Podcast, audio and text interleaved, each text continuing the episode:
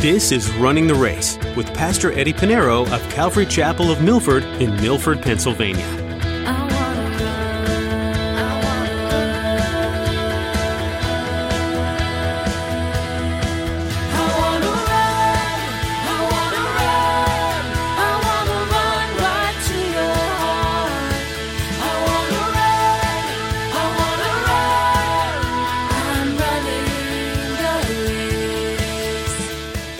Way we ought to respect those who are older, here he's talking about Timothy as a leader, respecting those who are older than him, to come alongside them and to encourage them.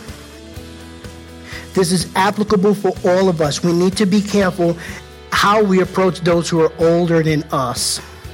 He says, Do not rebuke an older man, but exhort him as a father. And he says, Younger men as brothers. Pride and selfishness are probably some of the more commonplace sins that we deal with, and it can often come out in a lack of love and respect for those around us. Pastor Eddie will share some good instruction from Paul's letter to Timothy regarding how we should treat the elderly and widows in our circles. Loving God and loving our neighbor is only possible if we lay down our lives and let Christ shine through us. Well, let's join Pastor Eddie in the book of 1 Timothy chapter 5 as he begins his message treatment of the elderly and widows.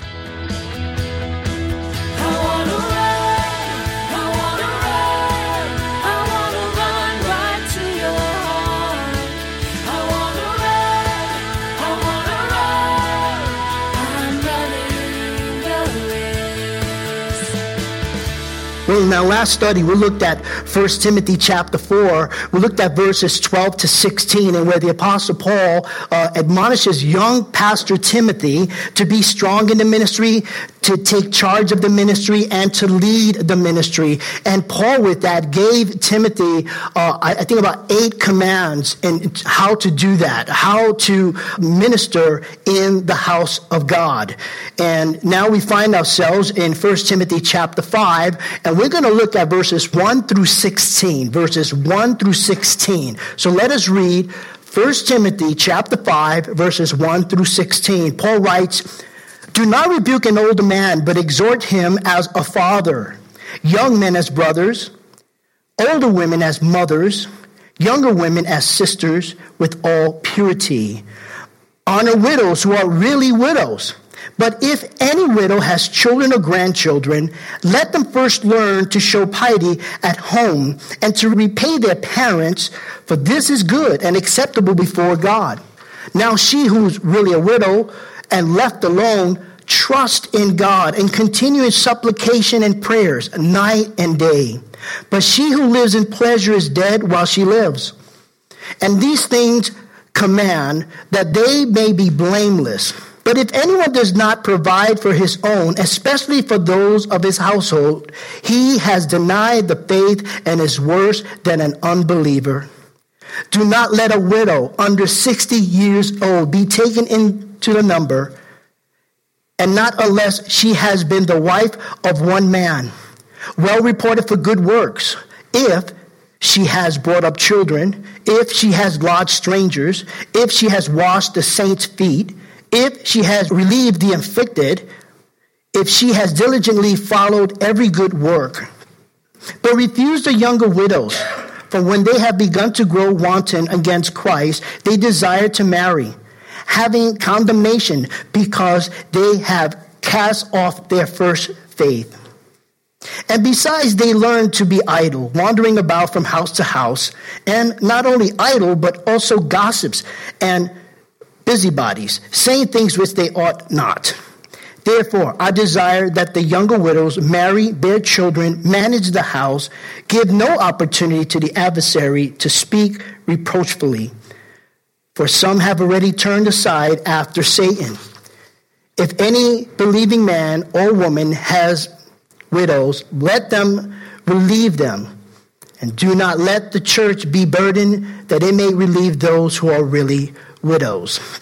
In verses 1 and 2 of 1 Timothy chapter 5, Paul is going to write to Timothy regarding elders in the church. He writes about elders in the church. So it's the treatment of those in church in general, the, those that are older, those that are of age and even those that are younger. In verses 3 to 16, he's going to deal with the treatment of widows. And so we read our text. Let us now study it verse by verse.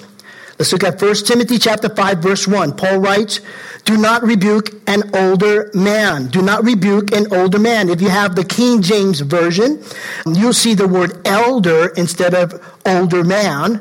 Elder is the Greek word for presbyterios, and which means elder. It can either mean in the Greek whether elder in a position in leadership of a church or elder in age. However, in context, this is dealing with an elder, one who is of age, one who is older. And so Paul tells him, do not rebuke one who is older. And that refer, he's talking to young Timothy, who has, who's a young pastor, probably in his mid 30s. And he's talking to all pastors dealing with those who are older. The word rebuke here is epipleso, and it means to strike upon, to beat upon, to chase with words, to reprimand. Obviously, Paul is not telling Timothy, Timothy, I'm getting word that you're kind of beating up the old people. Uh, that's not the case here. He's talking about, you know, how he's to approach those who are older than him in a respectable fashion. And so Paul commands young Timothy, who's a young pastor, and every pastor that in the church today to ex, who are exercising authority, exercise authority for those who are, are, are older than you. Remember in chapter 4, he tells Timothy, don't let no one despise your youth. Don't let no one despise you because you're young. Because sometimes the older people will look young, look down upon someone who's young and say, this person doesn't know what he's talking about. And so he said, don't let that happen. But in the same time, do not, do not be disrespectful or not so much disrespect, do not rebuke or talk down to even one who is older. To respect them. You know, respect for those who are older was a common value in the ancient cultures. Sadly, today, there's little or no respect for those who are older. I've seen it when I was young. I was always raised to respect someone who was older than me. But we live in a time where there's no respect for anything, for, for authority, more so for those who are older. And parents, if you have children today, raise them up. Raise them up to respect those who are older than them. And this, this really starts in the family. If you have one or two, three children, you know, usually you start raising up the children where the younger always respect the older brother or the older sister. That's where it begins. It begins in the home. We live in a time where people are not respecting their elders. But we, you a Christian, you're a believer in Jesus Christ. We are, we are to be obedient to the word of God. This does not only apply to Timothy, it doesn't only apply to those who are in leadership, but it applies to each and every one of us. We should be known as a people, we should be known into the world as a people who respect those who are older than us. So he says, do not rebuke an older man, but exhort him as what? A father. So this respect is, is a respect as a father. But he said to exhort them. Now the Greek word for exhort is uh, parakaleo. Parakaleo is a compound word. Para Kaleo, if you studied Greek a little bit, you've been with us for a while, para, what it means? It means to come alongside. Paralegal, paramedic, parallel parking, but it's to come alongside to strengthen, kaleo, to strengthen and to encourage. And so for the younger people, the way we ought to respect those who are older, here he's talking about Timothy as a leader, respecting those who are older than him, to come alongside them and to encourage them. This is applicable for all of us. We need to be careful how we approach those who are older than us. He says, Do not rebuke an older man, but exhort him as a father. And he says, Younger men as brothers. So older men as father, younger men as brothers. Listen, there are a lot of lot of brothers in the church. There are a lot of people here. Yeah, they may have brothers who are in the immediate family, flesh and blood brothers, but do they have a brother that prays for them, that encourages them, that fears God? And, and I can tell you, it's, it's much more important to have one that fears God, that comes alongside of you to encourage you, to strengthen you, to pray with you and for you. There are a lot of people here in the church that are looking for a brother in Christ. Accountability. This is what makes us different from any kind of organization or organism. This is what makes us different from the world is that we encourage one another because, ultimately, because of love. Love. Love. That's why Jesus said in John chapter 13, verse 35, by this, all will know that you are my disciples if you have love for one another. And they see how they how, how you care for each other. Say, wait a minute, there's something special about you guys. You guys are more than friends. You really look out for each other like brothers. And you're not really related. It's because of the love of Jesus Christ. To the men, do not rebuke, treat him as a father. To the younger men, treat him as a brother. And now he says in verse 2 the older women as mothers. So we are to treat the older women as mothers. As mothers. In the same way, we're to have respect for the older man, to treat him as a father, with the older women as mothers. We know many, well, we live in a world where people don't respect their mothers, but for the most part, many people do. And if you're here this morning you know you love your mother, you respect your mother. You treat every woman that's older than you as the way you would treat your mother, especially in the house of God. But it should be outside the house and inside the house. People, it, it's, it's a testimony to the world. And then at the end of verse 2, he says, Younger women as sisters, but with all purity all purity is a word of caution here at the end of verse 2. It's a word of caution to the men, to the older men, when it comes to the women, the younger women in the house of God. They must be respected, purity as a sister. And this is where we need to be careful and use wisdom. This is why I don't counsel women on my own. Either my wife is with me or if she has a husband, her husband comes along. And that goes for anyone in this house, even the leaders. We don't counsel women alone.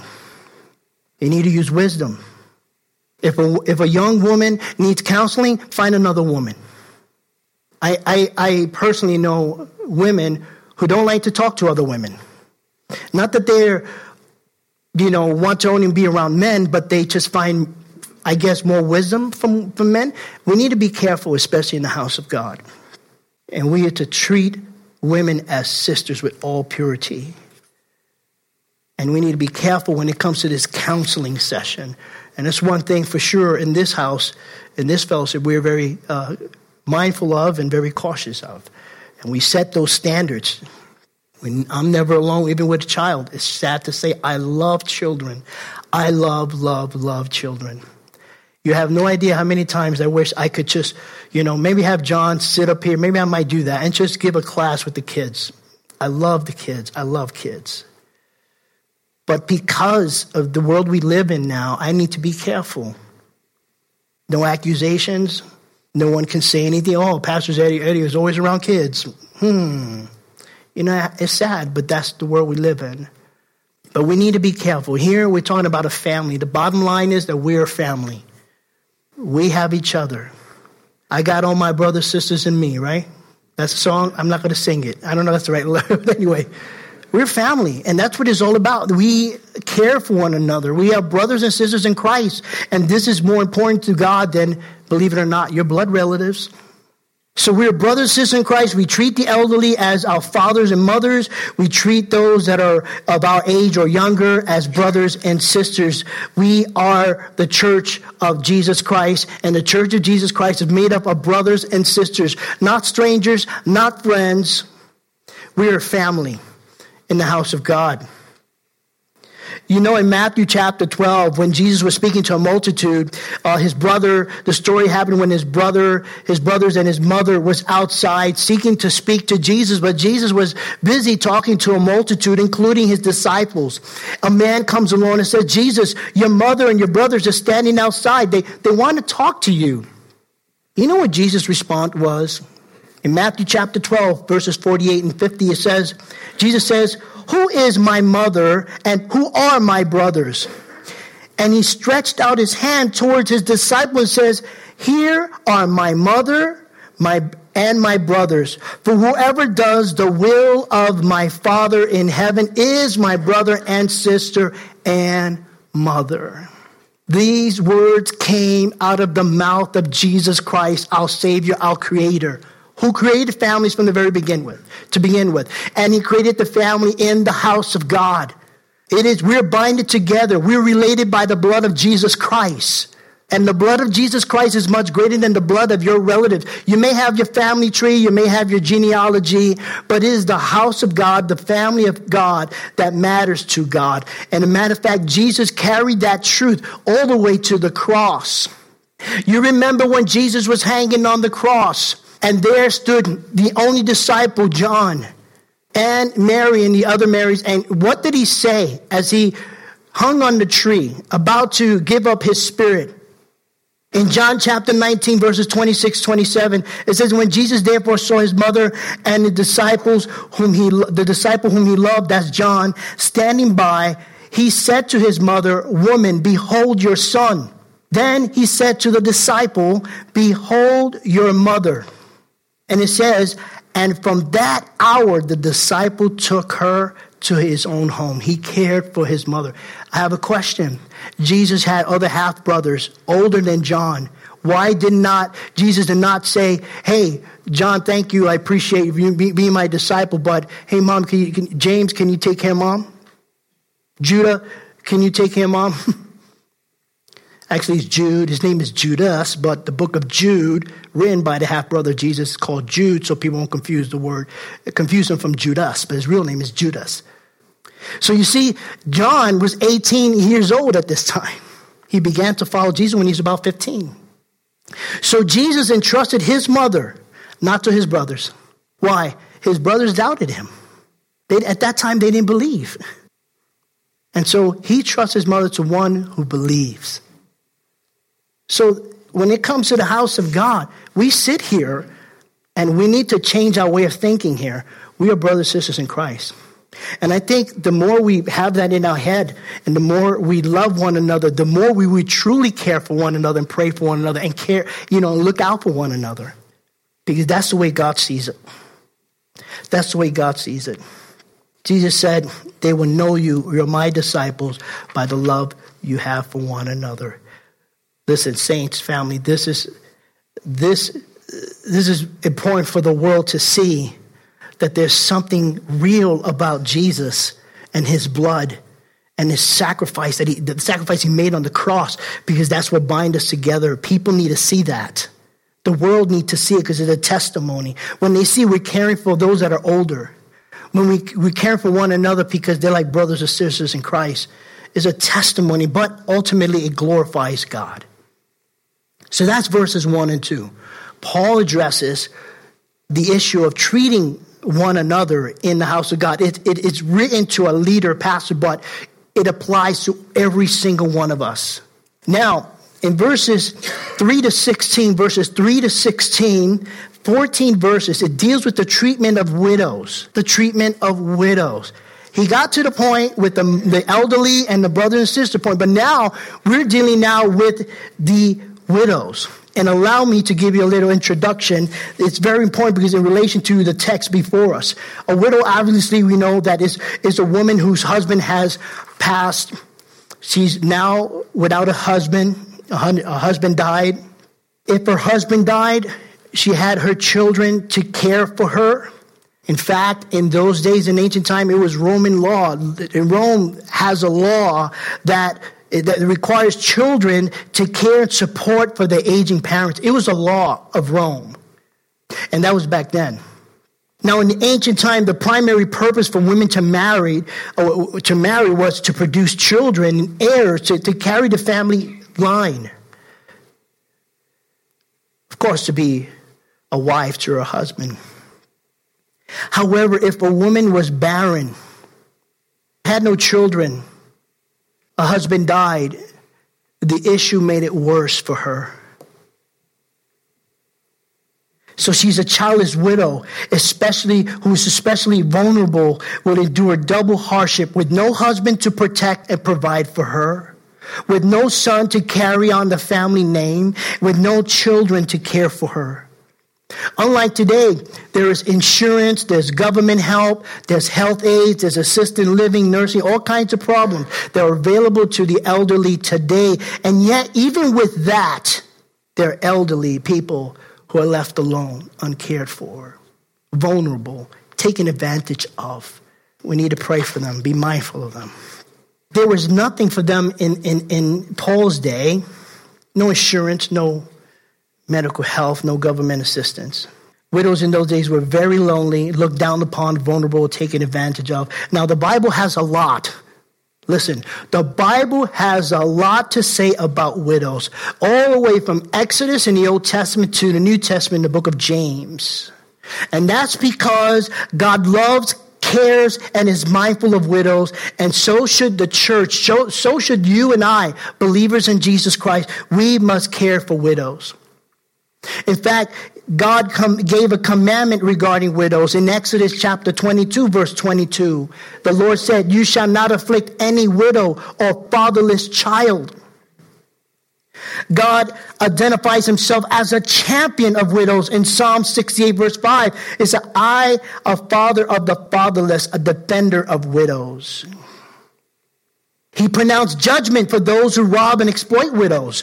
In Isaiah chapter 10, verses 1 through 3, woe to those who decree un, unrighteous decrees, who write misfortunes which they have prescribed to rob the, rob the needy of justice and to take what is right from the poor of my people, that widows may be their prey and that they may rob the fatherless. What will you do in the day of punishment? Great punishment. We look at the day of judgment, is going to include those who took advantage of widows. And Malachi chapter 3, verse 5 And I will come near you for judgment. I will be swift, a swift witness against sorcerers, against adulterers, against perjurers, against those who exploit wages, earnings, and widows and orphans. That's the Old Testament praise the Lord, the early church, we find in the book of Acts, you know, put this quickly into practice in caring for widows. There was an issue, if you recall. Hence, that's what started the call for deacons. James writes in James chapter 1 verse 27, pure and undefiled religion before God and the Father is this, to visit orphans and widows in their trouble, to keep oneself unspotted from the world. So visit.